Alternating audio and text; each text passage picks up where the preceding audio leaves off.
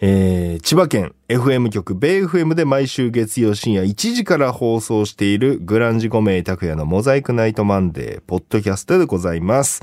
えー、本日はですね、えー2022年12月19日の生放送終わりすぐ撮っております。ポッドキャストです。あの、生放送で、このポッドキャストを聞いてる人から、聞いてくれてる人からですね、えーリスナーさんからメールが届いて、まあ、ポッドキャストの評価というのがあって、えー僕一人しかしてないと。はい。あのーそういう密告が入りましたので、これを聞いてる方いたらですね、評価というのがあるらしくて、まあ、してくれってわけではないんですけど、えーしてくれ。はい、5段階あるらしいんで、えー、なんか、星を多めにしてくれ。よろしくお願いします。あのーそうなの。えー夏にさ、39歳の免許合宿っていう漫画を僕出したじゃない。ついに、今日、あの、LINE 漫画に登場したって言って。ほう。はい。LINE 漫画。いや、俺もよくわからないんだけど、ラ LINE で漫画が読めるんでしょ？きっと、はいサブスクなんですかね ?LINE 漫画って。LINE 漫画。高橋さん登録してます？LINE 漫画。CM でよく見ますよく見るけど、んんんそう、それで見られるようになったということで、もしもまだね、えー見てない、私 LINE 漫画、僕 LINE 漫画使ってるって方は見てみてください。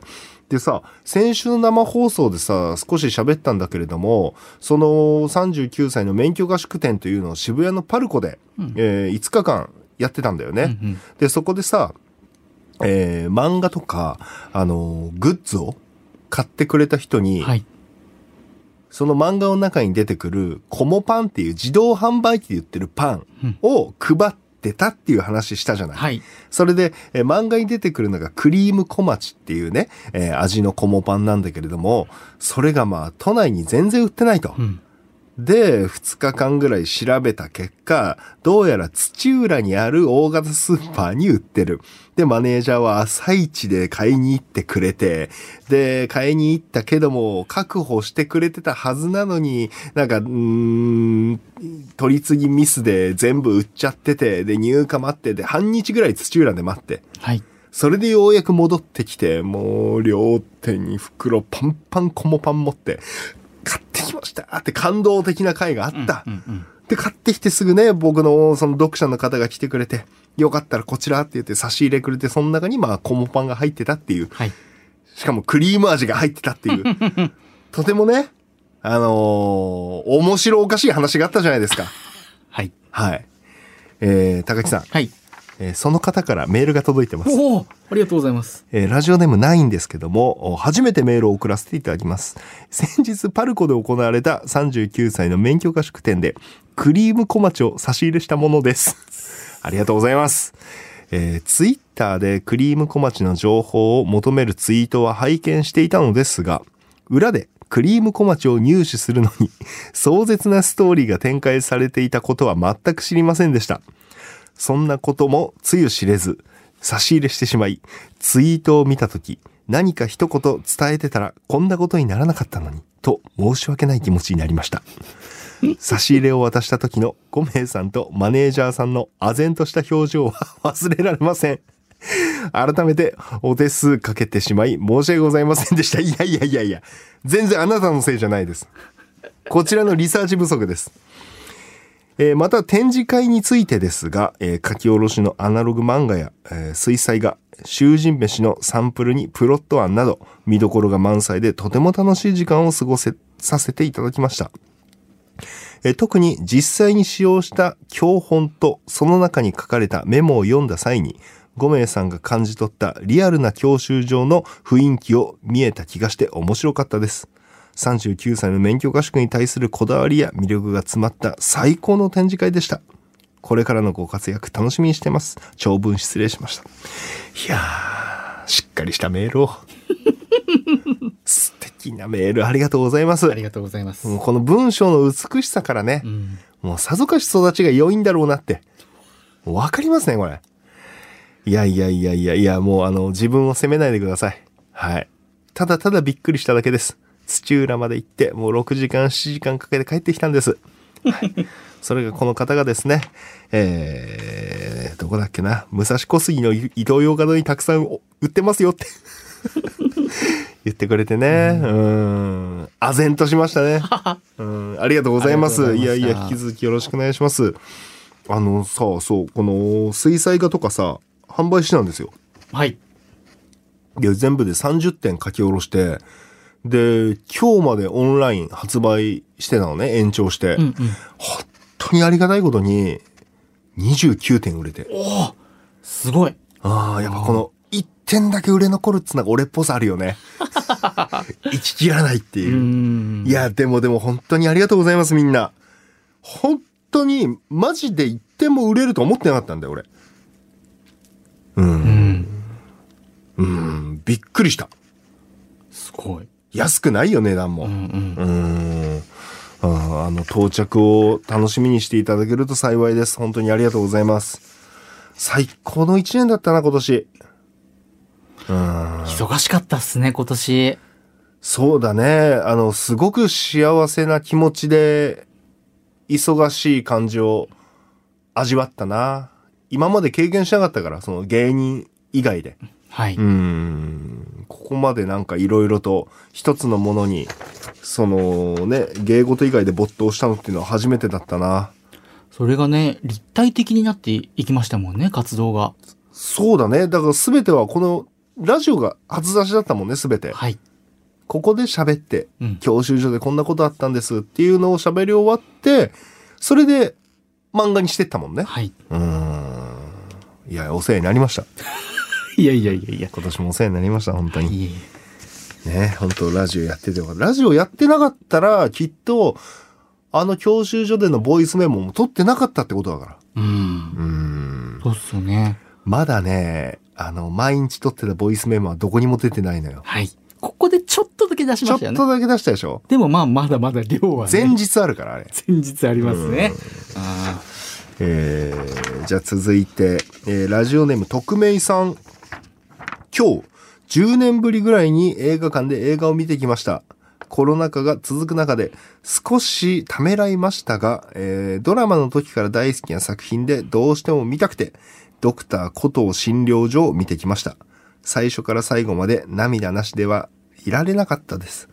5名さんは最近泣いた、涙を流した出来事はありますかと。はい。パッと思い浮かぶのは、ーはい。そうですね。えー日本で一番大きな、えー池袋にある IMAX で、えー君の名を見た時に泣きました。ゴンメイさん、あれですよね。泣くってイメージあんまないですよね。え？全くないですよね。あえっと、それ、そんなに、そう、感情がその辺欠落してるイメージですか？違いまいす、違いや、ます。俺から言わせたら、はいここのスタッフ全員ですよ。うん。みんな泣くイメージないです。なんか、その、強いイメージがあるんですよね。はゴンメイさん。だから、泣くということに関しては、なんか縁遠いというか。い。いやいや、ほんと涙もろくなりました、私も。はい。おおいくつでしたっけ？41歳です。はいそうで。すか。涙もろくなったなって思ったきっかけが、うんえー、30になりたてぐらいかな、いもうその頃からね、なんか涙腺が緩くなってきたのよ。あ当時ね、はい YouTube がまだこう、駆け出しんってもう YouTube あったと思うんだけど、うんうんその時ね、えっ、とね、アンジェラ・アキさんの曲を合唱で歌う、知らない中学校の合唱を聞いた時涙が止まらなかったんだよ。はい、けああ、はいはいはい。手はいはいはい紙で歌っちゃダメなんだよね。はいうん、歌ってないよ。歌ってないですね。うんはい。なんだよ。いやなんでもないです。泣きそうだよ。うんいや、めちゃめちゃ泣きますよう。ん。すべて、まあ、あの、好きなものとかいいもの見たら泣くかな。構成作家の高木さんははい最近泣いたことってあります、それこそ俺泣くイメージないけど。私かなり泣きます。泣いてき、痛みとかでしょ？いや、痛みじゃないですよ。全然泣いてきていないので、うん。これまで、うん。あの、ガンガン涙が出ます。最近は何で泣きました？えっとですね、ディズニープラスでですね、ほなんかですね、えっと、ちっちゃい鳥の 3D アニメ、5分ぐらいのショートアニメがあるんですけど、それでずっと泣いてましたね。ただなんか作品名とかはない鳥の 3D アニメ、はい。鳥のね、親子の 3D アニメがストーリーがあるんですか？ストーリーがあります。あの、はい。波打ち際、波がザーってきて、うん。ザーって引く。はい。そこにまあその、ちっちゃな赤ちゃん、ヒヨドリかな、うんがって言って戻ってきたりして、うん。そこでまあいろいろと親、親からはあ、独り立ちするっていうあー5分間のアニメ見て、5分間で。はい。号泣。号泣です。疲れてんだね。疲れてるね。まあまちょっと休もうか。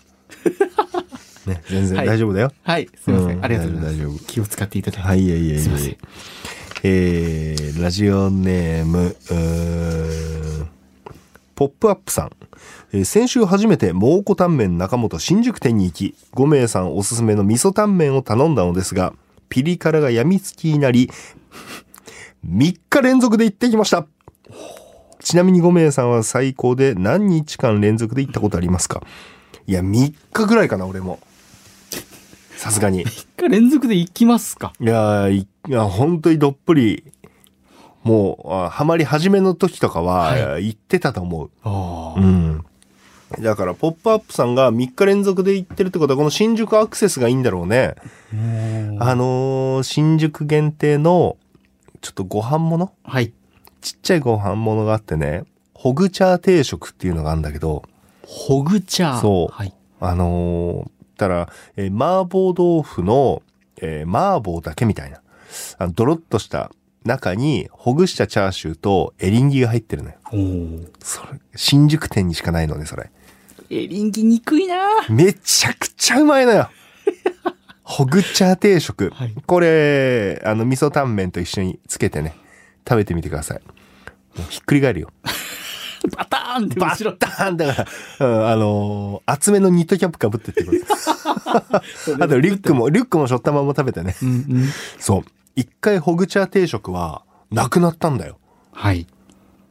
で、あの、年に一回、蒙古タンメン中本信者の会っていう中本の、あの、ライブをやってて。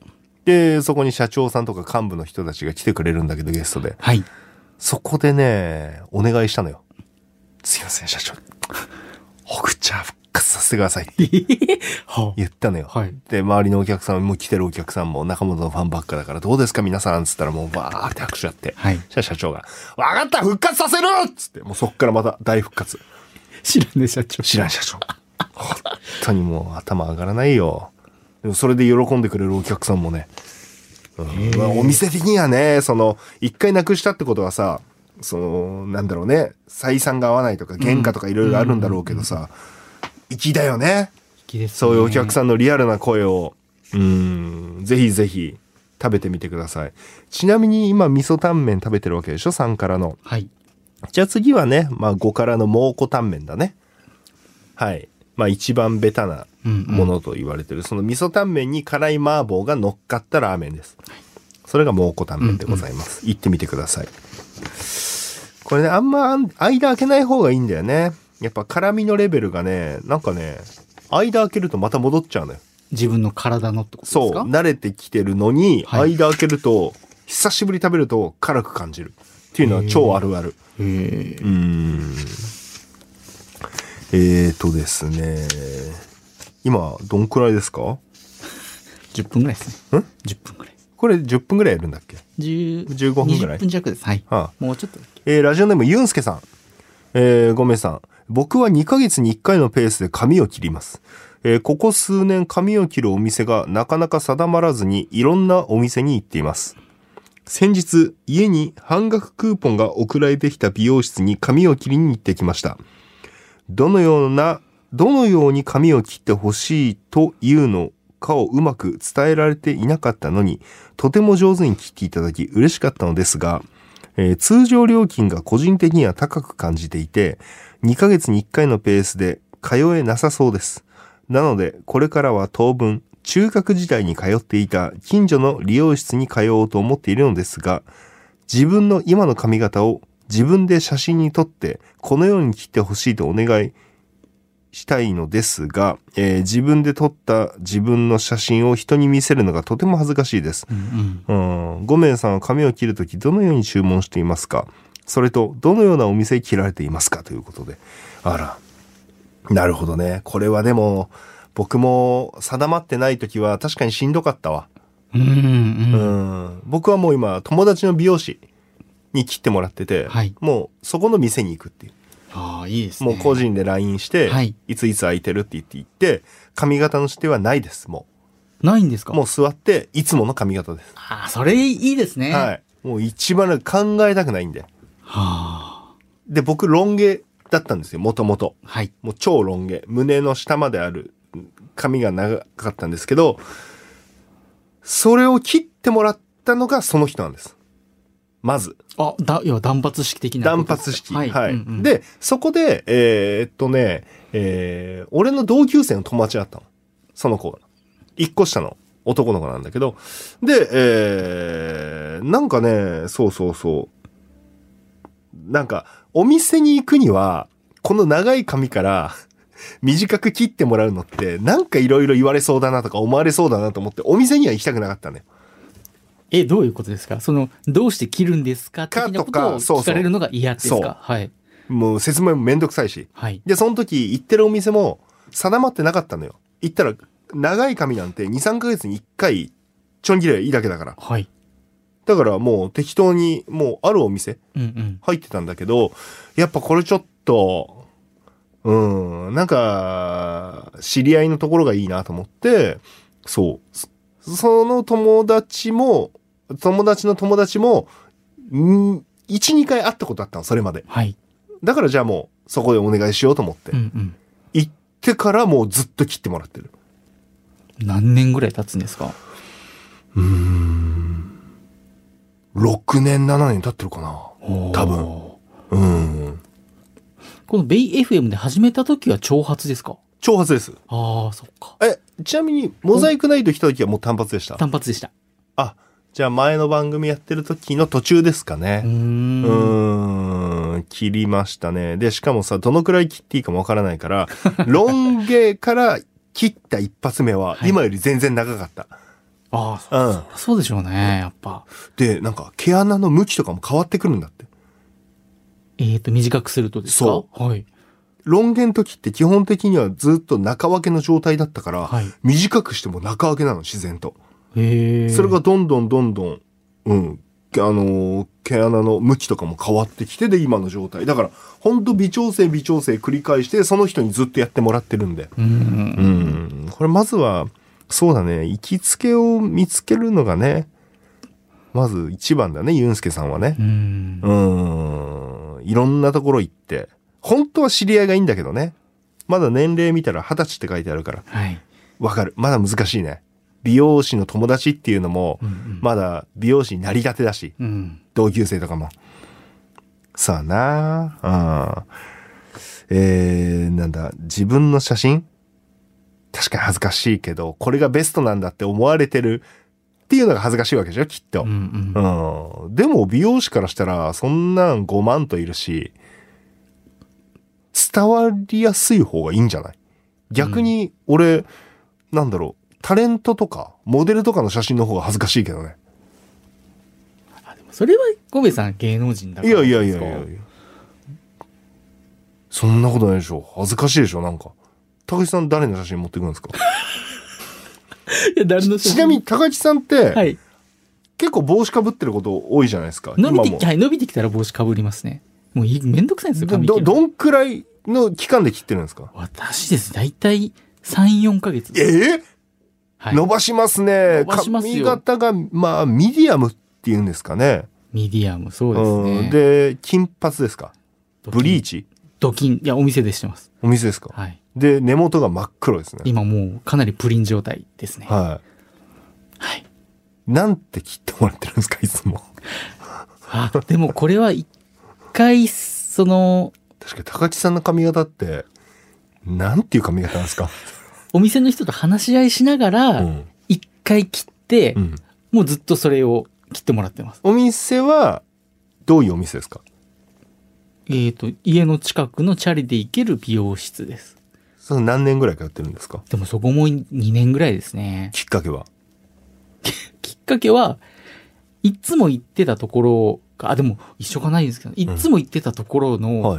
クーポンが届かなくなったんですよ。ほで、そこがちょっと遠いんですよ。う。はい。自転車でも行けな、はい行けなくもないけどって。はいうん。。だからこれを機に、ちょっと近場で探すかって言って探したところがそこだったんですよ。会いました。あ、合ってます合ってます。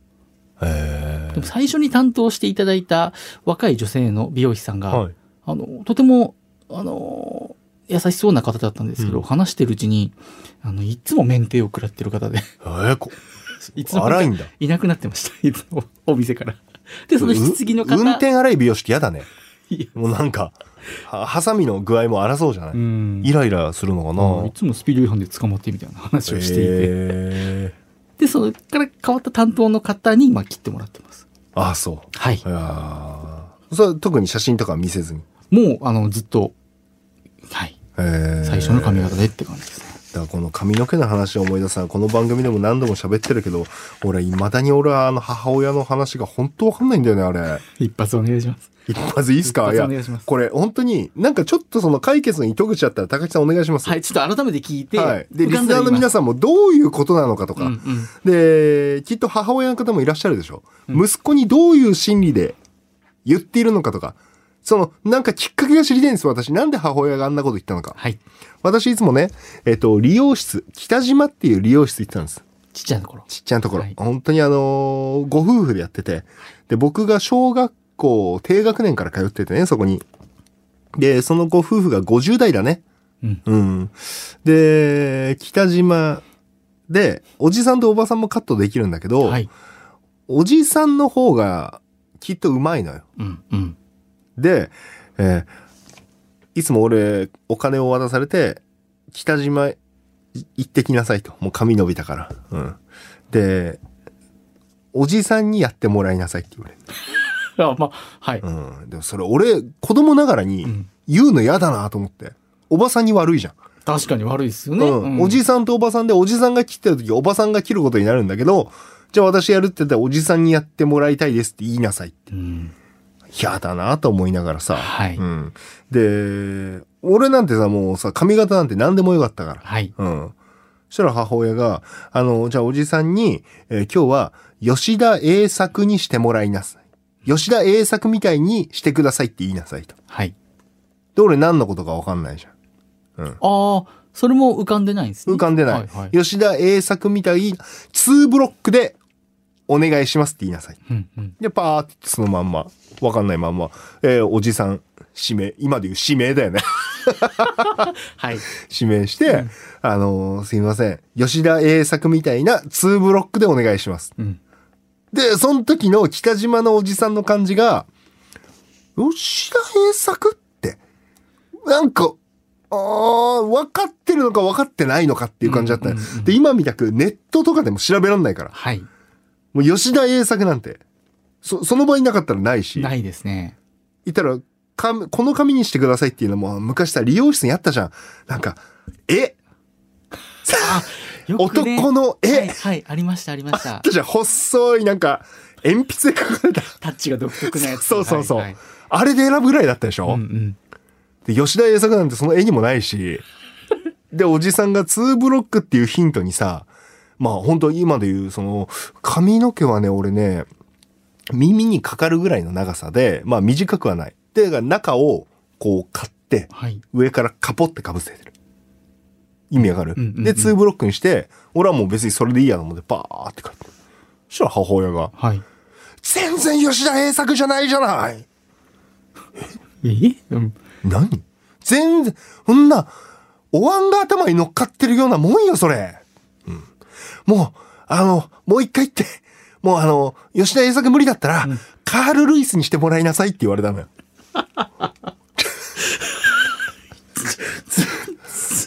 うん、もう、もう共通点もないじゃん。で、そのまんま、はいおおじさんに、はいあの、ちょっと吉田栄作じゃないみたいなんで、カール・ルイスにしてくださいって言って。そしたらもう角刈りだよ、俺。角刈りの完成だよ。カール・ルイスは、髪質が大切ですから。あのね、チリチリとなったそうで。すね。うんうんうん。日本人がカール・ルイスになれないのよ。っていう話があって、もう未だに不思議なのよ、これ。吉田栄作じゃなかったらカール・ルイスにしてもらいなさい。何か糸口ございましたら、えー、こちらの番組までお便りお待ちしております。モザイクアットマーク、ベイフェム .co.jp までメールお待ちしております。はいじゃあ、ポッドキャストはこの辺ですかね。またしばらくちょっとお休みをいただいて。そうですね、はい生放送だけっていうのがまたね、うん。ないので、あの、ぜひ、ポッドキャスト聞きたいという方いらっしゃいましたら、あの、ベイ FM の方に、えー毎週生放送にしてくれと、えー、電話してください。ないけどな、ま うんということで、えー、ポッドキャストでした。ありがとうございました。